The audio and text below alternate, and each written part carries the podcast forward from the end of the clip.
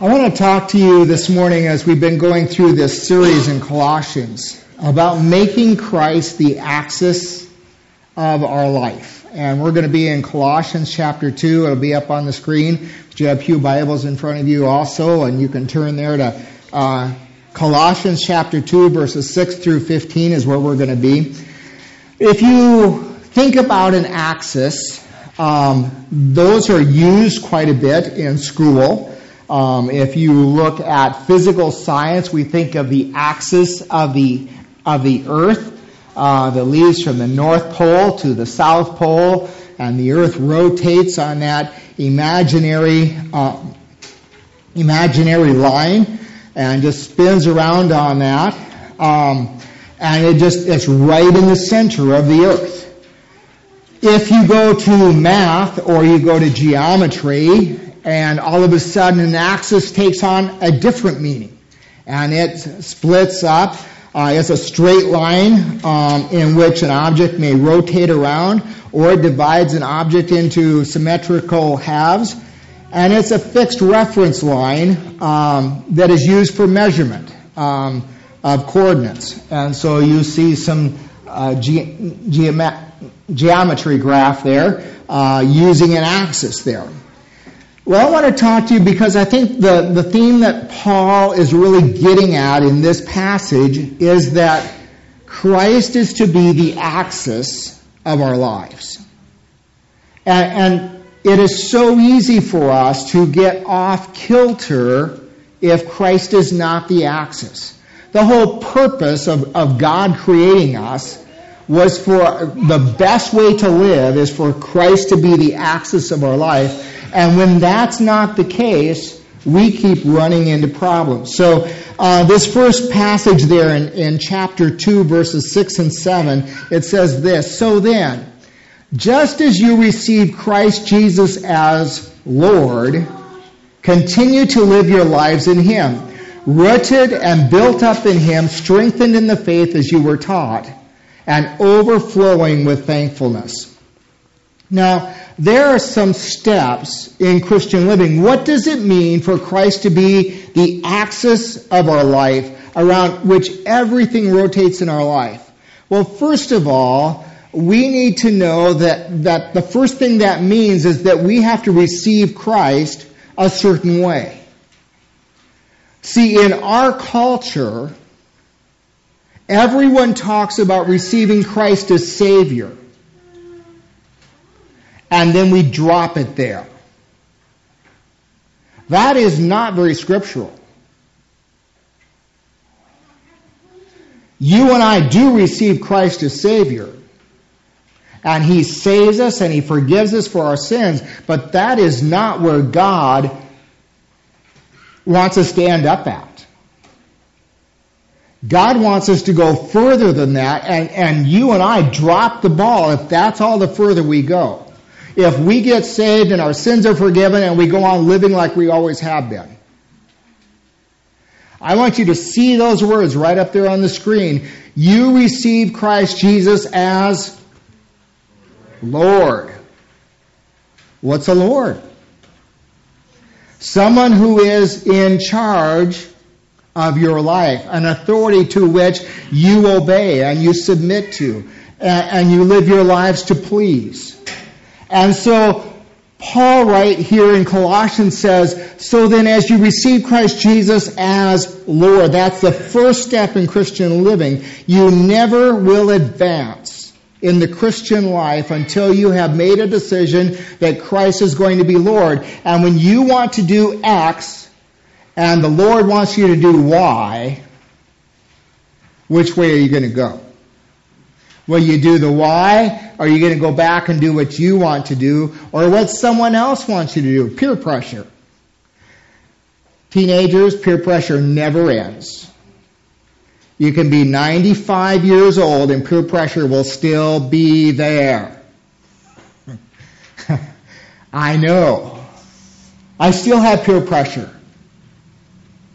And the question is, am I going to submit to what I want to do? Am I going to submit to what others want me to do? Or am I going to submit to Christ Jesus as Lord?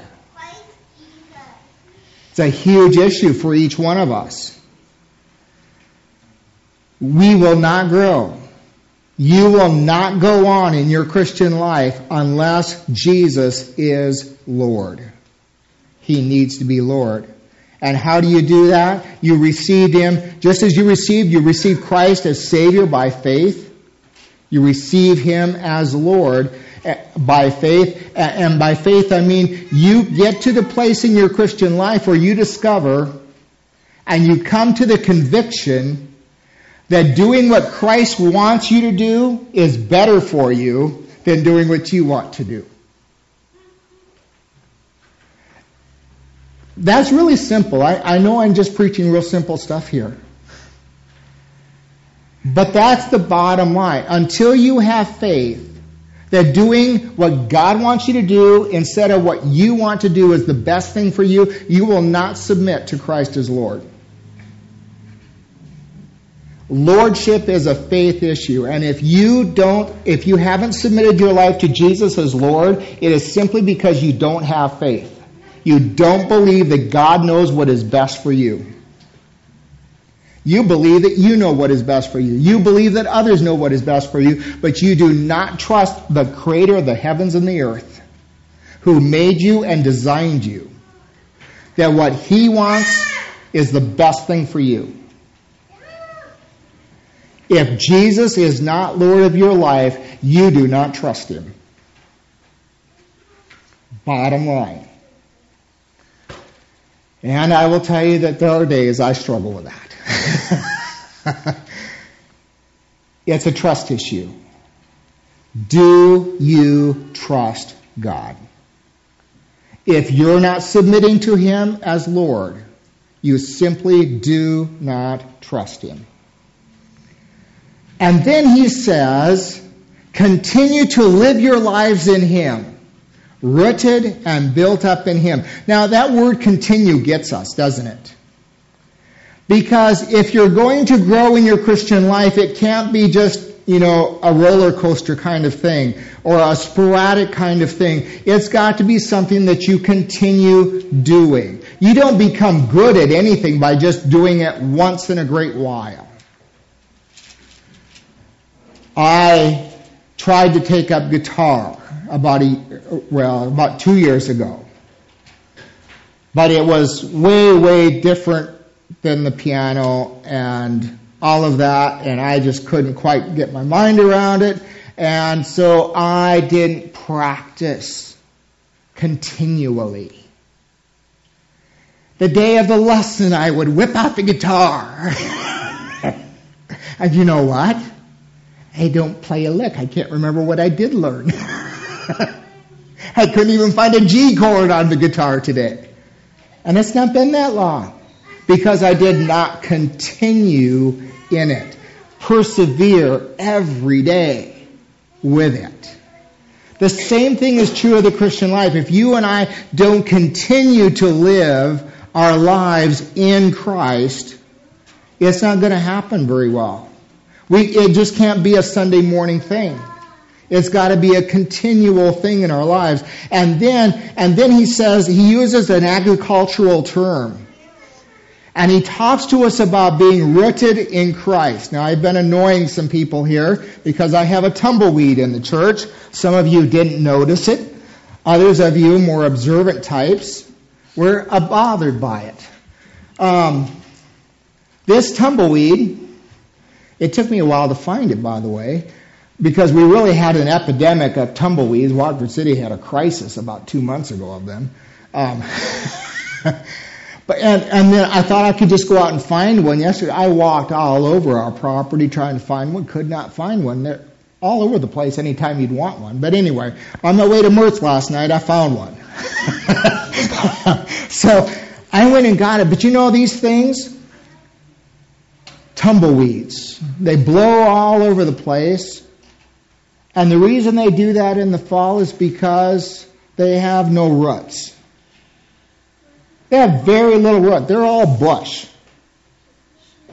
And so in the fall, when they dry up, they just snap off at the ground. A little bit of wind comes and snaps them off and they take off because there's no root. There's nothing really to hold them down. and they just snap off and blow all over the all over. You know, that's a good picture of what Paul says you and I are not to be. A tumbleweed, a Christian tumbleweed, where we don't put down roots. We don't get deep in our Christian walk. And we may grow, we may look pretty good on the outside, but a little bit of tough things come along, a little bit of wind, a little bit of storm, and all of a sudden we snap off at the roots and we just blow around, tumble around, and cause trouble. Paul says that you and I are to be rooted like a tree that can stand and endure the winds that come along. Um, so that you and I should not be a tumbleweed. And then he says that we ought to be strengthened in the faith as you were taught. Now that's an architectural term. And he's talking about building. And he's talking about foundations. And you know, all of that. And He's talking about building a building nice and strong and all of that. And he says, if you and I want to have a Christian faith that is strong, we have to make sure that it is strengthened in the faith. And that we have to expose ourselves to, to teaching that will help us grow. Friends, there's a lot of teaching out there today that will not help you grow in Christ. There's a lot of teaching that will just tickle your ears. There's a lot of teaching that will make you happy, or it will, you know, entertain you, or it will do all kinds of other things, but will the teaching strengthen your faith? Sometimes you and I need to hear some things that are difficult for us to hear, that we don't necessarily like, that strengthen us. You know, if you are growing a tree, sometimes in order for you to put down and grow good roots, you have to expose that tree to some drought. You can't water it every day if you want a solid tree. And sometimes there have to come some tough things that come along in our life if we really want to be strong and have strong roots in the faith. And so we have to expose ourselves to teaching that will help strengthen our faith. And then he says this and overflowing with thankfulness. And he uses that picture of a floodplain where a river overflows its banks and spreads out. How do you know that you are getting to the place in your Christian life where you are that mature? That you're really growing as a Christian? Where Christ has done so much work and you have so much faith in Him and you trust in Him that you're really becoming a mature Christian. And I want to tell you, I have not arrived there yet. This was very convicting. I didn't like this phrase in the Bible. you know what Paul says? One of the marks of people that have arrived is that they are like a river that's overflown its banks with thankfulness. They're just excited and they are thankful for everything that God has done for them and it just kind of oozes out of them, and they're just like a like a river that's overflown its banks. They are thankful for what God has done. And I, I think for myself, and I think for, for many of us, we live in such a, a an uncontented society that we have lost the art of appreciation and lost the art of thankfulness and lost the art of thankfulness to God for all that He has done for us. We have it so good.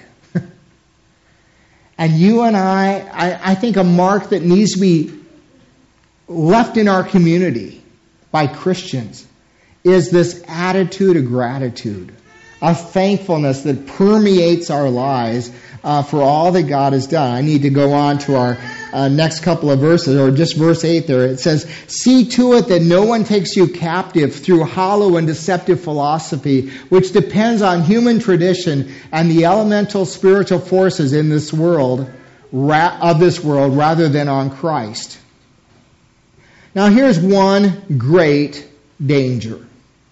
Paul says if you are going to grow and you are going to become mature in Christ, And I, I, want you to hear those words again because this has been my what I believe God really wants for our church. And that is for us to be very, very Christ centered. For you and I to have a passion and a love for Jesus, and all the rest will take care of itself if you and I will be right there. If you and I are going to be Christ centered, we have to be careful that we don't allow ourselves to be taken captive through hollow and deceptive philosophy. Now, that word for being taken captive is a military term. It's like taking prisoners of war. Um, or maybe it refers to like a kidnapper taking a child or, or taking someone and, and in the sex trade and all of that evil that's out there in the world today. But he says a man-made philosophy is a kidnapper. It's a military term that he uses here. And so he's referring to philosophy and religious philosophy that takes people captive. And he describes it as being hollow. Well, what makes religion hollow? Anything without Christ. It doesn't matter what world religion you go to. It doesn't matter what cult you go to. It doesn't even matter what denomination or non-denominational church you go to. If Christ is not the focus, if Christ is not the center, you have what is hollow and it will leave you empty. Don't lean into hollowness. Lean into something that is filled with the Lord Jesus Christ. And then he says, hollow and deceptive philosophy. You remember what Satan is all about? He's called the deceiver. Make sure the teaching you're exposed to is not deception. That Satan hasn't taken the truth and just twisted it and diverted it and all of that. That is the nature of almost every cult out there.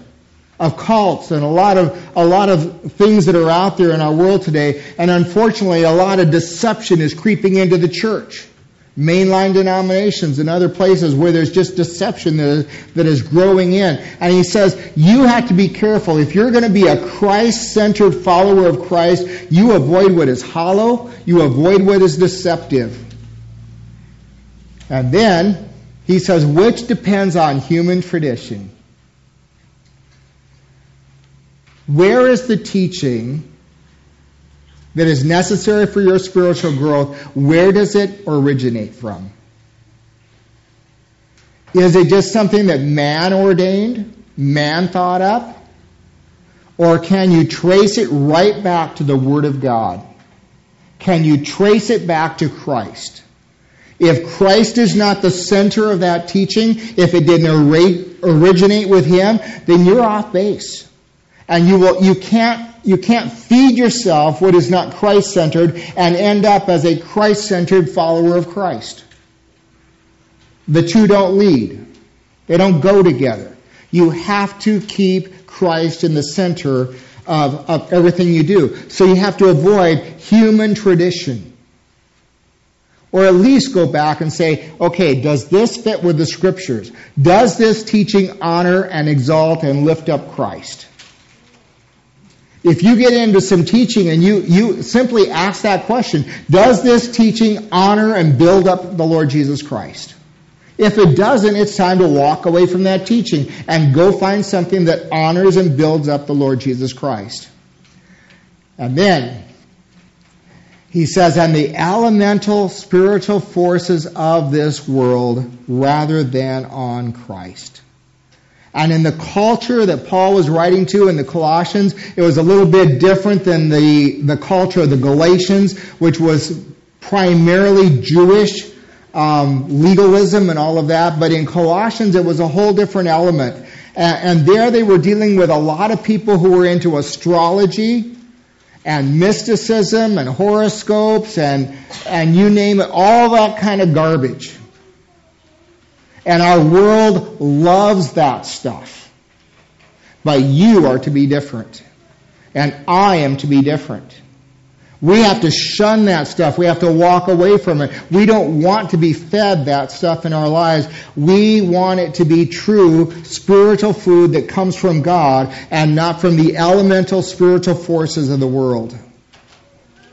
And so, as he says there, rather than on Christ, the teaching that you and I engage in, the, the, the, the test of every teaching should be this does it make Christ preeminent? Whatever you believe about any theological subject, does it honor and build up and lift up the Lord Jesus Christ? This is why when you go back into church history, the creeds, every single one of the creeds that the church has adopted, it, it dwells, it says very little about God the Father, it says very little about the Holy Spirit down at the bottom. Almost all of the creed is all about focused on Christ and what he did and who he was and all of that because the number one attack of Satan is to destroy what you and I believe about the Lord Jesus Christ. And in every heresy that the church has, has focused on, every one of those heresies involved the Lord Jesus Christ and what people, what the Christians believed about Jesus. You better watch your walk. Watch your life. Watch your doctrine. Ask this question, does this build up? Does this honor Christ? Is this what the scriptures teach about Jesus Christ? And you will stay safe as a Christian if you will keep focused on the Lord Jesus Christ. Our next verse, a couple of verses. For in Christ, all the fullness of the deity lives in bodily form. And in Christ you have been brought to fullness. He is the head over every power and authority. In him you were also circumcised with the circumcision not performed by human hands. Your whole self ruled by the flesh was put off when you were circumcised by Christ, having been buried with him in baptism, in which you were also raised with him through your faith in the working of God, who raised him from the dead.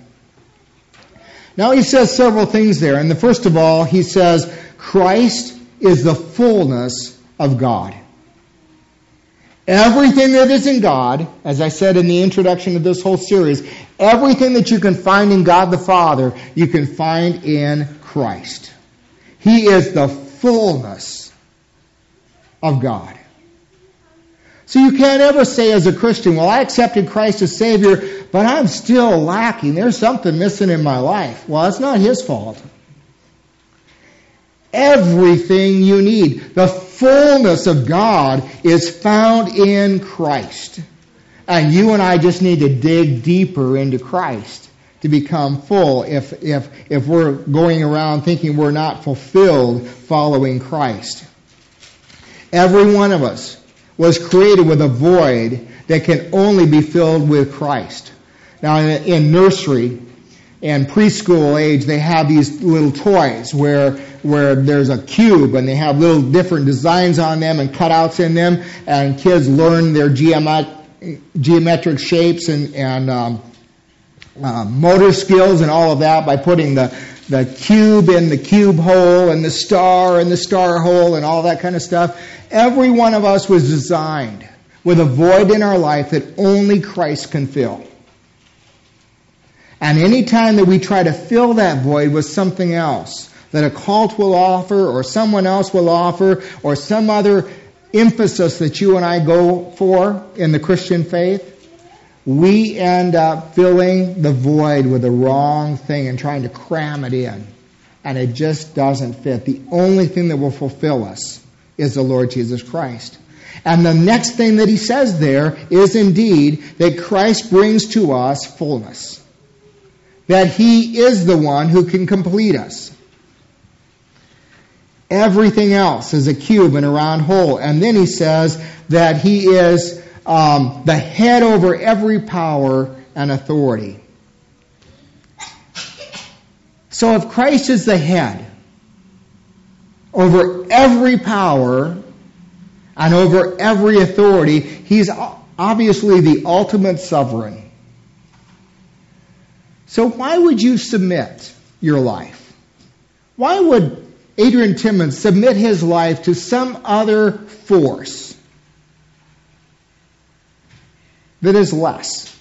Why would I settle for less? If I'm going to give up my rights to do what I want to do, why would I settle to give up those rights to do what someone else wants me to do or what this wants me to do or something else? Why wouldn't I go all the way to the absolute head of all authorities on the face of the earth? That'd be silly, wouldn't it? If I'm going to really submit my life to some other force, I might as well go all the way to Christ.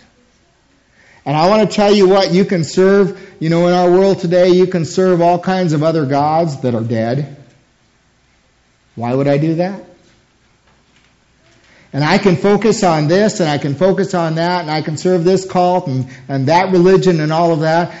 But Christ is the absolute head over every power and authority. And if I'm going to submit my life to someone, it might as well be the Lord Jesus Christ.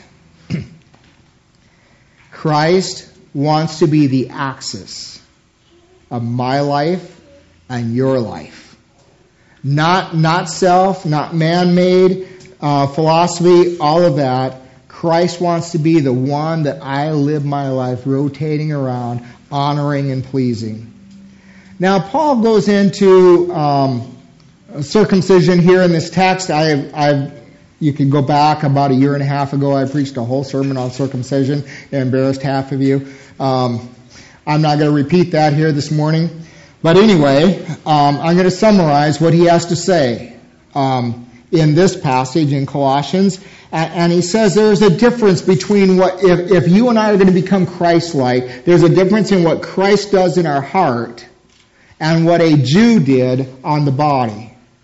The Jew did an external surgery where what Christ does is an internal surgery. Christ comes in and does an in, internal surgery on the heart. For the, for the male man, it, it was, it affected one part of his body. But for the believer, it affects the whole body. The whole body of sin. And, and God does surgery on that. And then he says, you know, there's a doctor that does the circumcision on the man, but this is not done by human hands. It's done by God. And then he says, and what they did in circumcision, it didn't eliminate sin, didn't wipe it out. But what Christ can do in your heart and my heart, if we will make him Lord, is he can take care of the sin in our lives and wipe it out and set us free and all of that. And so he says there's a huge difference between uh, a religion that is based on what man can do and what God can do, what Christ can do. Our last little text is from uh, Colossians chapter 2, starting in verse 13. When you were dead in your sins, and in the uncircumcision of your flesh, God made you alive with Christ. He forgave us all our sins, having canceled the charge of our legal indebtedness, which stood against us and condemned us. He has taken it away, nailing it to the cross. And having disarmed the powers and authorities, he made a public spectacle of them, triumphing over them by the cross. He says three simple things in that passage. First of all, Christ made us alive when we were dead. Uh, dead people can't do anything. That was the state that you and I were in before Christ. We were dead. We couldn't do anything to help ourselves in our relationship with God or anything else. What Christ did was bring us alive again to God. Secondly, he says he forgave us our sins when we were condemned. And he uses the term having canceled the charge of our written indebtedness. God had papers on us that said we owed him and that we were condemned to hell for our sin. And we were born that way before we ever did anything, and everyone knows that we've all done stuff. I've done stuff that I should go to hell for. But even before I did those things, I was hellbound because of my inborn tendency to rebel against God. And Paul says, He forgave me my sins while I was still condemned. God forgave you your sins when you were still condemned. You know, when you pay the phone bill, you cancel the debt. You owe the phone company. When you pay that, it cancels the debt. Some of you are here today and you've been walking with Christ and your sins have been forgiven, but you're still lugging around the debt. And it's time to let go of that debt. If you've got sin in your life, or you had sin in your life, and Jesus is your Savior, and you've asked Jesus to forgive you, it's time to walk on. Burn the burn the letter that says you owe something yet and walk on with your life because Jesus has forgiven it. Don't hang on to what God has canceled. It's right there in the scriptures, having canceled the charge of our legal indebtedness, some of you need to be set free because you're carrying on a debt that Jesus has taken care of a long time ago. And then the last thing he says, he overcame the spiritual powers against us.